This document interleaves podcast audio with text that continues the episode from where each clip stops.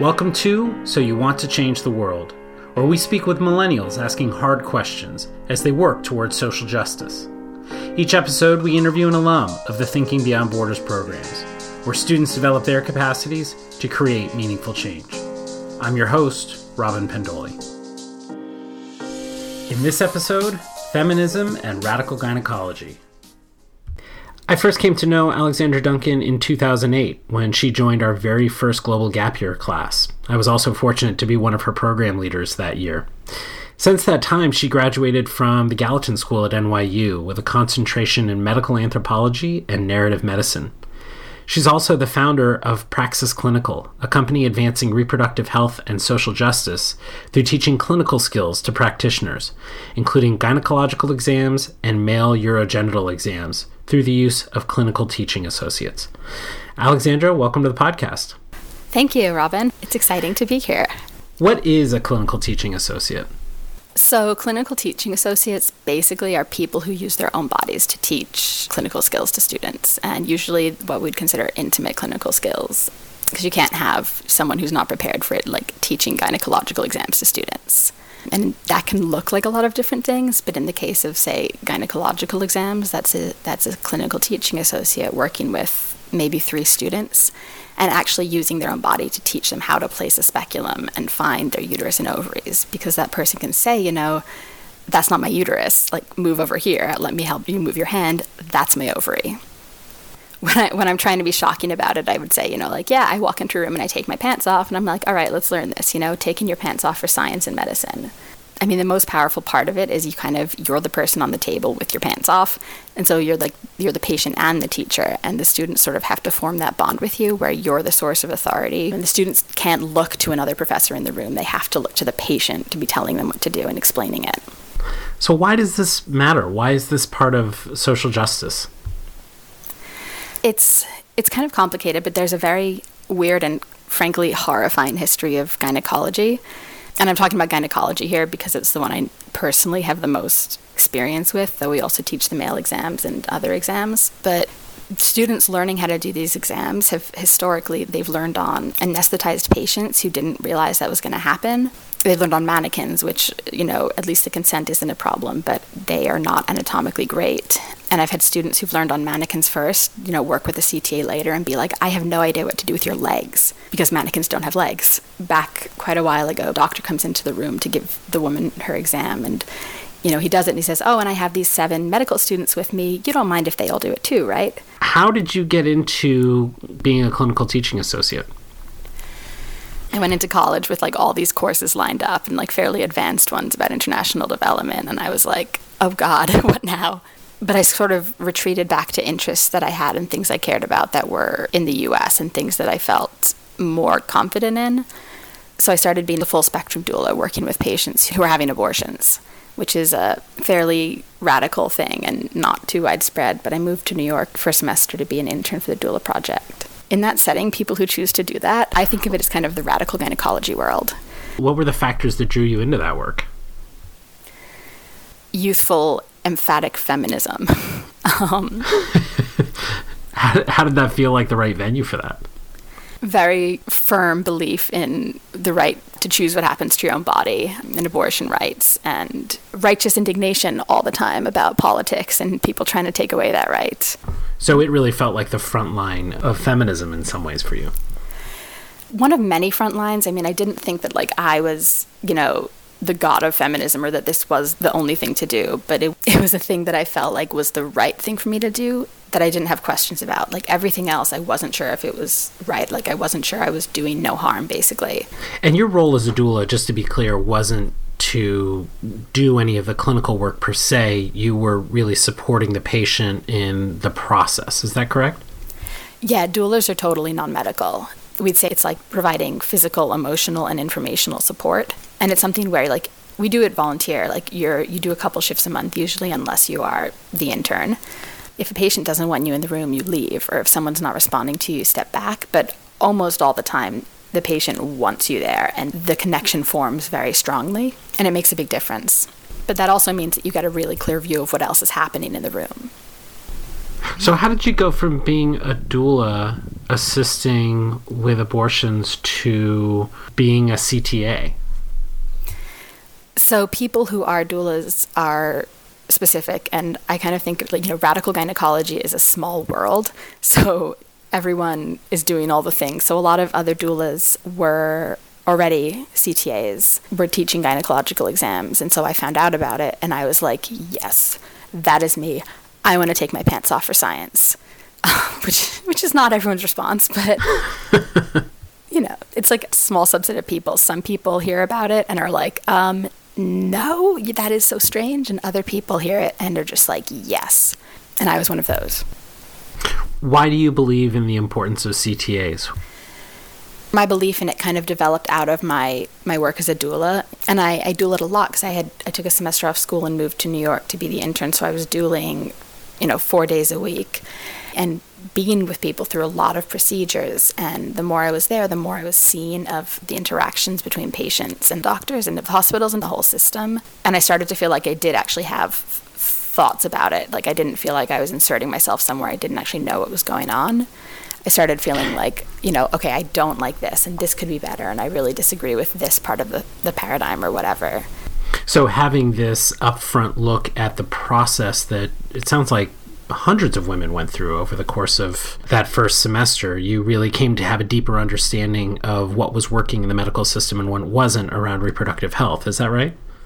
Yeah. Again, I still wouldn't say everything, but I did have this one field where I felt like I was starting to to have opinions that I felt like were based in reality and that were opinions that I had the right to have, sort of.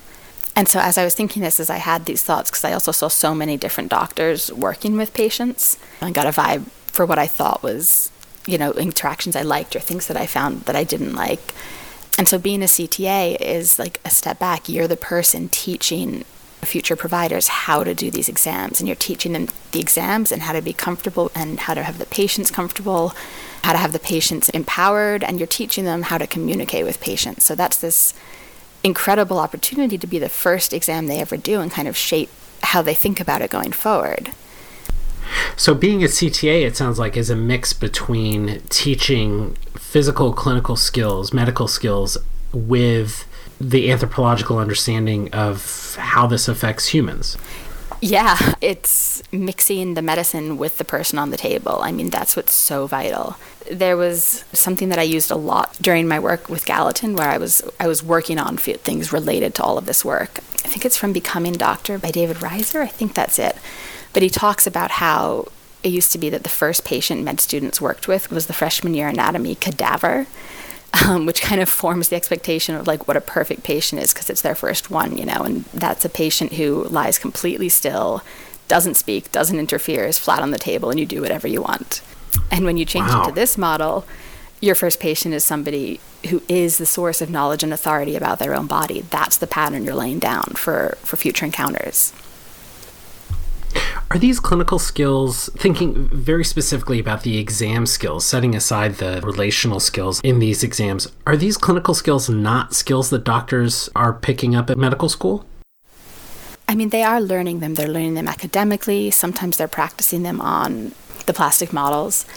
But I mean, we're how they're picking them up. We're intentionally how they're taught. Like this model is very widespread, and we are who teaches them these exams because you know you have to you have to learn them. Like some places and some people still actually learn them on real patients, you know. Some people only learn them for the first time shadowing physicians and then being invited to do an exam on a patient, which is a really terrible way to start learning an exam. That poor patient. These are intimate exams. They can be uncomfortable if you're not doing them right. And people come in with so much baggage. It's so hard to have a female body in this world and not have baggage.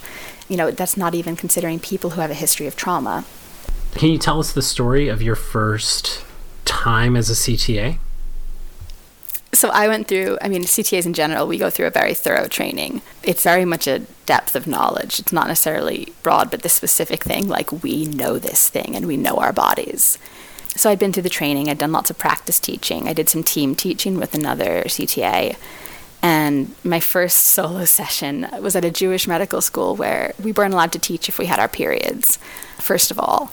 And I was sitting on the exam table. And usually we have about three, maybe four students in a room, at least with Praxis, which is my business. But I, at that time, was working for a different program. And I was sitting on the table, and they knocked on the door, and I called them in. And five very tall male students came in, several of them wearing wedding rings and two of them wearing yarmulkes. And they all filed in, and I'm sitting on the table in like my gown and my drape. And they were so nervous. They were so nervous. I mean, it's never stopped. It's always been the same, but it's this like unbelievably powerful feeling that you're in this crazy vulnerable position and everyone else is terrified. You're totally in charge. And you know, I talked to them like you talk through the intro at first, you talk through language they can use with patients, how to start the session. And then you say, you know, like, okay, now you start the breast exam. And you pretty much just immediately lower your gown because you need to start a breast exam. And all the students are like staring at the wall, staring at the ceiling, they're blushing. And it's like, thank you for your respect, but I need you to look at my breasts right now. They're so nervous. They come in. Um, somebody did a study on this about students working with CTAs and how nervous they were. And the thing they're most afraid of is hurting us. Then they're afraid that they're going to become aroused. Then they're afraid we'll remind them of their mother or sister. So those are the top fears. Wow. But they come in, you know, and they're they're really nervous, and some of them are kind of resistant. You know, like I'm going to go into research. Why am I here? But usually within the first, like, you know, even 10 minutes of a session, everyone's suddenly like, wow, like really engaged. They kind of imprint on you like ducklings. You're kind to them, you welcome the questions, and it's not something they're used to. And it's another reason that having a CTA as your first teacher for these is so important because you do form this impression, like you have the positive associations with it. If you're getting your first pelvic exam, you definitely want it to be from a provider who feels positively about it versus someone who has always felt kind of nervous and squicked out. You talk about that giving a sense of control. Was that different than what you expected before you went into your first your first teaching session? No, I mean, I went in with such enthusiasm. I didn't have any questions or concerns about this. I was really excited to do it. I felt very confident about doing it. One thing I didn't expect actually was during the training, the way we did it was we would learn about part of the exam, and our trainer would have us do it as if we were the med students and she was the CTA. Then the next session, we would role play as we were the CTAs, and then we would learn the next part of the exam with her being the CTA. So each time it was learn one and perform one. So we learned the pelvic exam with the teacher, and the next time she was like, okay, we're going to have two of you guys next time be the first people to practice teach the pelvic exam. And I was like, me, I'll do it. Let me take my pants off first. And the thing I didn't expect there, I think, you know, obviously, like you're about to be, you know, very unclothed with these people, but I was changing and like I had my drape wrapped around me and I like backed up onto the table because I was like, I like I didn't want them to see my bum, kind of, even though they were about to do like I was about to have them do a gynecological exam. It was, you know, nervous and kind of shy. And then I got on the exam table and I had to teach it, and kind of immediately the thing that was there is like. I can be stressing out about my body right now, or I can be teaching. And there's all this stuff to remember, you know, to teach the exam. And it was like either freak out or teach. And, you know, I chose to teach. Like that's what I was there for. And it felt like, you know, putting down these bags that I'd been carrying all the time. You just put it away. It can't be there anymore. And that's something that's been true every time I teach this feeling of like, you just have to put it down. You can't carry the baggage in with you. So that's something that I didn't really expect, but that's been amazing. Huh. Is it fair to say you're trying to take the tension out of the gynecological exam and open it up so that there can be more conversation that ultimately is instructive and that there can be better exams happening and, and ultimately better outcomes for everyone? Is that a fair way to, to talk about it? Definitely. Yeah, and so we're, we're trying to not just take the tension out, we're trying to make it positive and positive associations, which then obviously carries over to your patients. It's like a, you know, it's a it's a trickle effect. We teach the student, they work with the patient eventually. Like that patient hopefully feels more positive about their own body. Something we teach the students is to finish each part of the exam saying, okay, you know, I finished the breast exam, everything appears healthy and normal. Obviously, not lying if something isn't normal, but that might be the first time the patient has heard their body described as normal. So that's kind of important. The other part of that is trying to change just sort of an overall vibe with how doctors are perceived and sort of the way doctors interact and kind of the cultural build up around that. Something else we say to them, you know, is like, you don't have to know everything. The first time you go into the room, you don't have to know. You just can't panic about that. The most important thing is not to freak out. If you're anxious and you're trying to make contact with somebody, anxious touch is creepy touch, you know? be confident. And it's fine to say, you know, I want to make sure I give you the best care possible. I'm going to step out and get my attending to double check. It's when people feel defensive, like they have to know everything, that the dynamic starts feeling really negative and that people get hurt. So we're very much trying to change that dynamic in the room. So, why did you start Praxis Clinical? I so I really liked being a CTA. I loved it. Like the the feeling of kind of that empowerment, doing it, working with students. But so for me, I had been GTAing so much, and I like I said, I really loved it. And I graduated school, and I wanted it to be my full time thing. And I didn't want a nine to five. I didn't feel like that was going to work, and I didn't feel like I would be successful at it, like knowing how I learn and how I work. And I wanted to do this, so I took a year to kind of see what I could make of it, which was a really stressful year and there really wasn't any mechanism to do CTAing full time. So like I was looking for different ways, and as I was doing it, I was working on on kind of my own curriculum because you know I started out with with you know seeing ways I thought that doctor patient interactions can improve. So then I moved up, and now I was like, well, how could we improve CTA doctor relations and teaching? So I was kind of working on my own curriculum and my own session styles while I was working with other programs teaching. And yeah, and a lot of things fell into place at once, sort of toward the end of of that year. And I had been working with Yale as a CTA uh, for their program, and then they were changing how their program worked. And right as I had been setting up my own LLC with the idea that I was going to try to make a go of this, they needed someone new. They spoke to me, and suddenly it just took off the whole thing. So, what's the mission of Praxis Clinical? So, like a buzzy concept in medical education is patient centered care. That's the idea people are working around and trying to build their medical school trainings and systems and education around. And obviously, it's a lot better than care that isn't focusing on the patient, which for a long time it wasn't. Patients were the objects you practice medicine upon, not people who, who need health care. And so, while patient centered care is definitely an improvement, we actually would prefer patient directed care you know, patients are clients. Patients are coming in with needs. And we kind of think of care as like a package that you give a patient. And, you know, if, if they ignore part of it, then they kind of ignore all of it. And it goes back to the idea of like that the, the anatomy cadaver being the perfect patient because it's like still and silent. It kind of sets up this idea that, you know, a patient that isn't still or that doesn't accept the entire package of care is a disobedient patient. And that shouldn't be the case. A patient comes in with needs and it should be patient directed. You should be meeting their needs. And, like, yes, the doctor is the expert, but that should be someone who's giving the information and the knowledge that the patient can work with, you know, and then you work with them. Like, what are the things that matter to you in your life? Okay, why is this part of the care not working for you? How do we adjust? The healthcare system's really not set up to trust patients at all. You know, like they always ask you when you go in for your checkup, uh, do you smoke? The way it's filled out is it's patient denies smoking. Like the assumption is they smoke and they're and they're denying it versus patient doesn't smoke. Wow. So when we think about particularly women's reproductive health, what's the link between this ownership of health by the patient, patient directed health and feminism? I mean, I guess like I think of feminism it, sh- it should be intersectional feminism and race and class and ableism and just a million different things that all intersect. Because it's, it's all systems of it's hierarchies and systems of oppression and all of this is about kind of stepping out of those and uh, what individuals need and trying to work with that. Like people are real people and it shouldn't be shouldn't be having to make some sort of crazy accommodation for someone's needs. The idea should be directed by people. The idea should be the assumption that, that people deserve to have their needs met and that the goal is to meet those needs. We talk about having patients who are trans or genderqueer. We teach students, you know, simple language they can use because most of them won't have heard it before. At your introduction, you're saying, you know, I'm Dr. Duncan. What name would you like me to call you? I ask all my patients this what pronouns do you use? Just like simple stuff, but people shouldn't be treated like they're an inconvenience when they have something that deviates from statistical normal. I mean, even in men's health, one of the biggest problems with men's health access is that men don't access healthcare. That's the biggest issue with it.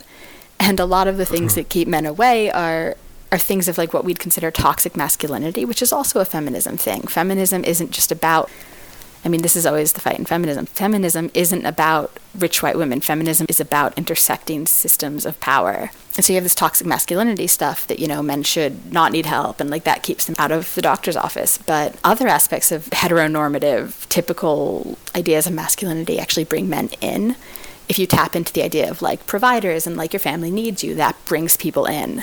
And again, I'm talking like very typical heteronormative stereotypes here. All of this stuff really ties in, and all of that is feminism. Being a CTA, it's not volunteer, it's paid really well, as it should. I mean, there's something really radical on its own about like vagina work being paid really well as it should be. you know, that's like that's how it should be and it's and it's awesome that these quite powerful institutions are the ones paying you know, we've been saying like men's and women's exams because it's it's very hard to find the words, but we do try to be as inclusive as possible. And you know, we talk about gynecological exams, but most places will then talk about male urogenital exams, but we don't use that language because everyone has a urogenital system and people who aren't men also have penises. You know, trans people need health care we decided to use andrological exams to refer to penile, testicular, scrotal, prostate exams. So, like the CTAs who teach those, we consider the andrological teaching associates just because that wording mirrors gynecological. But that's not wording that you'll hear elsewhere, but that's the best we've been able to come up with. So, really trying to work to create a more inclusive language in this field. Yeah, and just trying to it's not built around this. It's it's built in really horrifying ways. And I mean, I haven't even said about the history of the speculum yet, but it is horrifying. So just doing our best to try and change the language around it because the language and how we think about it so shapes how we do it. What is the history of the speculum? brace yourself. It's terrifying and awful. The guy who invented the speculum was J. Marion Sims. He's a doctor. He also was the one who figured out how to cure vaginal fistulas, which is it's a big deal. And he did all of it by experimenting on enslaved women without consent and without anesthesia. One woman, Anarcha, he performed over 30 surgeries on, and that's how he did all of that. And he didn't, you know, curing vaginal fistulas is really important because those are a terrible thing, but the goal of that wasn't to improve women's lives. The goal of it was to to make sure that people were getting the most out of their slaves, basically, because slaves who had fistulas were losing people money, were poor investments. So you have this absolutely horrifying thing that I mean, again, fits into systems of oppression. But he and he, you know, he has schools named after him, and he there are statues of him. He he's still a big deal in a lot of ways, and he did this terrible stuff. You know, the speculum is the core of gynecology in a lot of ways, and that that's how it came about. Wow. To what degree are you trying to prepare practitioners to deal with the trauma and or as you called it baggage that their patients are coming in with? It is integrated into everything we do. You know, all the language we teach, all the setup is very carefully designed the sentences we use as examples are so thoroughly workshopped. Everything we do is designed to make a neutral experience that's non triggering. Because you won't always know what people are coming in with. Actually, I think you were the person who told me the most important thing for you to know is the last thing people will tell you.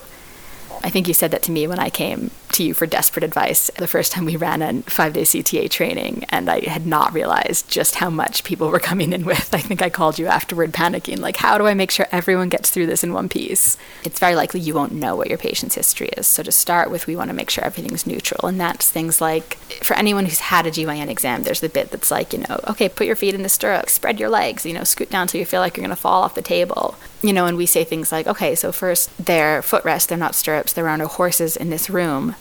even just you know basic changes where we'd say like first of all leave the drape covering them and then rather than saying spread your knees open your legs we just say like okay put your hands really wide out to either side and ask them please move your knees toward my hands really basic change that can really change the dynamic if someone has that history or for anyone. Again simple things you know we'd say like try to avoid using the word feel. It's such a normal word but it can make really weird sentences in this context. You know i'm going to feel your breasts now. Use check or inspect but then there are a lot of specific things that we do too. You know, we talk about ways to empower your patient. We talk about ways to deal with it if a patient seems to be struggling a lot. One thing that I love that we try to teach patients and demonstrate to them and demonstrate to the providers how they can incorporate it is self speculum insertion, which sounds really weird, but you can have the patient insert the speculum themselves, and often it can actually make it easier to find their cervix. It sounds weird, but they actually did a study on this, and 91% of the people said they'd asked to self insert every time they went back to the doctor. I mean, it can be empowering, it can be more comfortable, and if someone's really struggling, that can be a really great tool so that someone else is not placing something in their vagina. And it's your body, so if you're feeling discomfort, you're just going to stop. So we, we talk to providers about that and we kind of model for them how they could talk to a patient about it, you know, because it is kind of a weird concept to get your head around. We all demonstrate how a self insertion works. So, like, I think that's, you know, an amazing tool and a pretty simple one if you know how to use it. So it really sounds like you're you're talking about intentionally shifting the power dynamic and the relationship among the doctor, the patient, and the patient's body. That is definitely the hope. I think we have less ability to see how they interact with patients in the future, though that's the goal. And from what they say, it certainly they leave the sessions with that intent. The places we see it most are working with the students themselves and when we train new CTAs. Those are kind of the biggest ways we see it. It's not with every student, but you know, you have students who react very powerfully, who you can see are having their own reactions based on their own experiences and lives. And people will tell you about past traumas and things in their lives. They will wait and tell you about that and say, This happened to me. And you're so confident and comfortable in your body. Like, this is the first time I felt normalized. So you do see that with with the students in terms of how they relate. And we see it even more with CTAs. Those of us who do this, especially when we're training new CTAs, people bring this in and people have their experiences and histories. And obviously, and those things involve their bodies. It's very powerful, and people will tell you very intimate and personal things because it does create this safe space where you're okay. Like, that's kind of the big thing like, hey, you're okay and you're normal, whatever that looks like. This is your normal. And that can be kind of earth shattering. So it, it's been four years since you founded Praxis Clinical. How is it being a founder? You, what age were you when you started, and, and what's the process been like? So I started it when I was 23, and that was the year that I'd finished school and was working on it. Basically, the point where everything kind of started to come together, I pretty much walked into Yale and was like, okay, so you know what? I can do this better. Let me do it. And they said yes. So yeah, so I was 23 setting this up, and it has been. I think many other founders would agree. We were talking about this the other day, right? Being a founder is not easy. No, it's not. no, it is not easy. Even talking to you about it the other day was like, oh, thank goodness. It's just nice to hear it. It's nice to hear it from someone else again. What have uh, been the hardest parts of it for you? There have been different hard parts, but all along, I'd say overall, the hardest part has been myself. There are lots of this that I feel very confident in. You know, there are things that I know I can do. That's why I was able to walk into Yale and say I can do this better because I knew that that I could do, like the curriculum, the trainings, like I knew I could do that. I'm good at the broad picture. I am not so good at the details. And there are a lot of details and management work, and so things that I know are my weaknesses and you know time like my energy very much ebbs and flows. There are times where i'm like i am going to spend three days sitting up till 4 a.m hammering this out because i'm so excited. And then there are other periods where it's like i'm taking three days to achieve this one very small thing um, because i'm not able to turn that up right now. It's part of why i didn't want a nine to five. I wanted a, a system that i knew worked better for me. And mostly this does this does work but i have definitely put myself in some jams before. I've been my biggest problem yeah, I, I, definitely relate to that. I, I, think that one of the biggest challenges that I've I've felt over the twelve years since we founded TBB was that sense that I was never I was never good at any of the things that we had to do. You know, as a founder, you have to do all of the things. You have to know how to do the HR and the bookkeeping and the, or at least manage those processes if other people are leading them. You have to know how to do the marketing, the programming, leading a team of people, bringing them together around a mission, all of those things. And I felt like I have always been mediocre at all of them because I've just had so many different things on my plate. I couldn't focus on any one long enough to become an expert. Yeah, you know, that sounds that sounds pretty relatable. Fortunately, I love research. I am an obsessive researcher. Like I'm very good at finding information or finding the people with information and and learning from them, you know? Like I don't I don't know if anyone if people would disagree, but personally, I don't feel like I claim to be an expert in stuff that I'm not. You know, I find the people who are. I so enjoy learning new things and so enjoy finding information and can really hyper focus on it.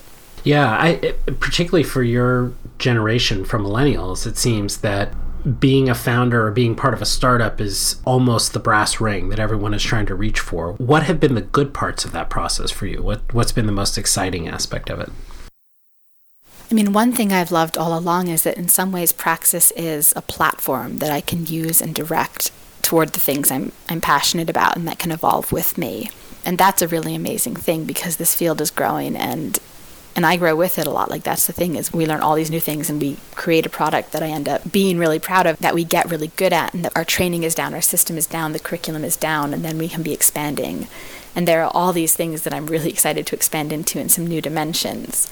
But right now they're on a little bit on pause because of some of the hard parts of being a startup in terms of having to get what we have right now a little more streamlined. The way we are with Praxis, we have this extraordinary access that I mean, really you couldn't find elsewhere. We have we're tied into so many different universities and, and hospitals. We have amazing contacts and people who who work very closely with us. This field is very niche and people don't know how to manage it normal situations, normal professors and deans, normal clinical skills and standardized patient setups don't really know how to manage CTAs because it's totally different. The problems you get with CTAs you do not get with any other places, you know.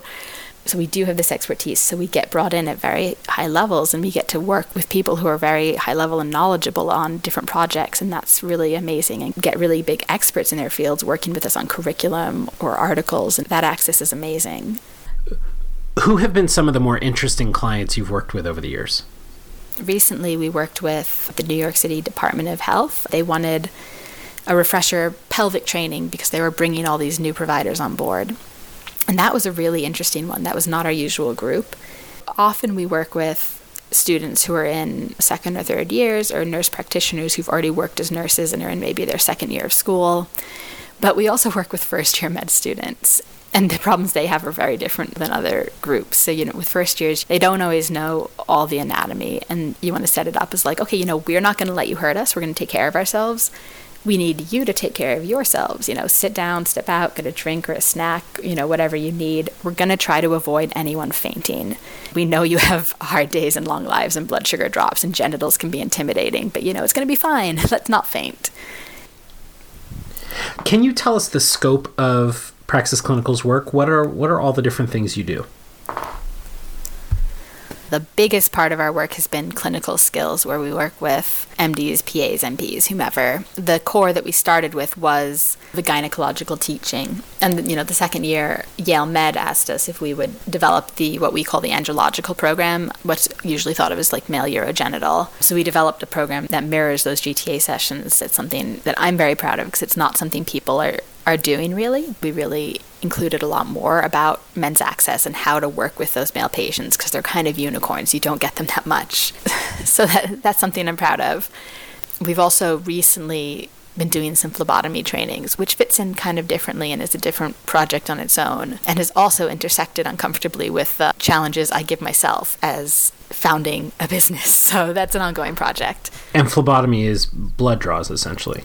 Yeah, basic training before medical students go on their first rotation. So they don't, you know, the idea is like, okay, don't butcher yourself, don't butcher anyone else. How do you just start an IV and do a blood draw? And then something else, which right now is a direction that I'm really loving, is communities and lay people. A key part of praxis all along has been lay people in healthcare, and that counts as patient directed care, that the patient should be guiding it, that the doctor should be working with the patient of all of our products right now, this is the one I'm most proud of is our clinical teaching associate training for new CTAs. We've created this 5-day training that teaches people obviously like how to teach these exams and teach them about the exams, but we build it all in about reproductive justice and reproductive health and reproductive rights and just social justice and the history of that and the intersections of race and class and ableism and just all of that. Like we built this very comprehensive training and it also it teaches people not just to teach these specific exams but teaches people how to use their own bodies to teach you know so they can take it and go elsewhere and do other things. You know people take it who aren't going to be ctas because they want that depth of knowledge you know and the comfort that it helps build with your own body. But we also do community work. You know i've given talks at schools and we're, we're developing an undergrad workshop that i really love. It's like a, an owner's guide to your uterus and ovaries. What is in your body and like what are your hormones and how are they affecting your day-to-day life? And how do you have a good experience at the doctor year. I did a talk at a school, and the audience was totally different than usual. It wasn't like the Women's Studies and Feminist Club. It was like all these people with no knowledge or interest. They came because they were going home to get their first PAP test in winter break and were really nervous. Bringing that knowledge to people and helping them know what's going on so they can take control. That's something that we really care about and we get to work on from both sides, you know, helping people who are patients in some contexts to have that control and power, and then working with the providers so that they're going to respond well to that and that dynamic is going to work. And I'm assuming that listeners can go to your website at praxisclinical.com to learn more about all of these different opportunities. They can, and they can get self speculum instructions. We'll include links to those on the Thinking Beyond Borders website too. What do you think comes next for Praxis Clinical? There are companies doing really exciting things with healthcare, with medical education, with different programs, and actually with, with virtual and augmented reality, which right now sounds like totally different from what we're doing. But, you know, there's one company in particular that is doing something with potentially augmented reality where, you know, like a Google Glass type thing where you can be seeing anatomy that you can be interacting with. You can be moving it around, you can be blowing it up, you can be studying. And I think it would be so cool to be able to integrate that with the CTA session. Like if you could be working with the CTA and simultaneously seeing the overlay of the anatomy. If you could be holding a CTA's uterus while seeing the anatomy overlaying it, you know, and the CTA can be saying, like, well, my uterus is tilted forward, you know, anteverted. And then maybe with the augmented reality part of it, then you could like change the position of the uterus and, like, okay, well, if it were in this position, how would you need to change your hands to find it? That's something I think would be amazing. And there are a couple of other different fields like that integrating technology. Because that's like the big thing now is medical education is integrating more and more technology and simulation, and it's amazing but I think the risk is really dropping the personal aspect, and especially given the whole patient directed or even patient centered thing, that's a problem. But I think that we could be part of that missing link in terms of how do you do people and technology. At the end of each episode, we ask each of the people that we interview the same question, and it's now your turn. What's the most important question you're asking right now? I mean, I'm always asking, how do we do this better? And certainly right now, I think I'm at a new stage in my own experience of being an entrepreneur. And some of it for me is like, how do I adapt my behaviors and my life to be the person I want to be in this field? You know, how do I change things around so that I feel confident in what we're doing and also feel confident in myself? At first, it was so exciting and I felt so confident in this skill set, but we've expanded to the point where I need to figure out how to feel solid in all of this again. I mean, and I guess also I'm asking, like, hey, how could we work with virtual reality stuff? So there's the two sides. Alexandra, thanks for joining us today. Thanks, Robin. As always, be sure to check out other episodes of the So You Want to Change the World podcast to hear more about the incredible social impact of our Thinking Beyond Borders alumni. Be sure to subscribe and leave a review on iTunes or your favorite podcasting app. You can also find more information and links to resources mentioned in this episode on our website at thinkingbeyondborders.org slash podcast. Special thanks to Julia Jones, who produced and edited this episode. Thanks for listening.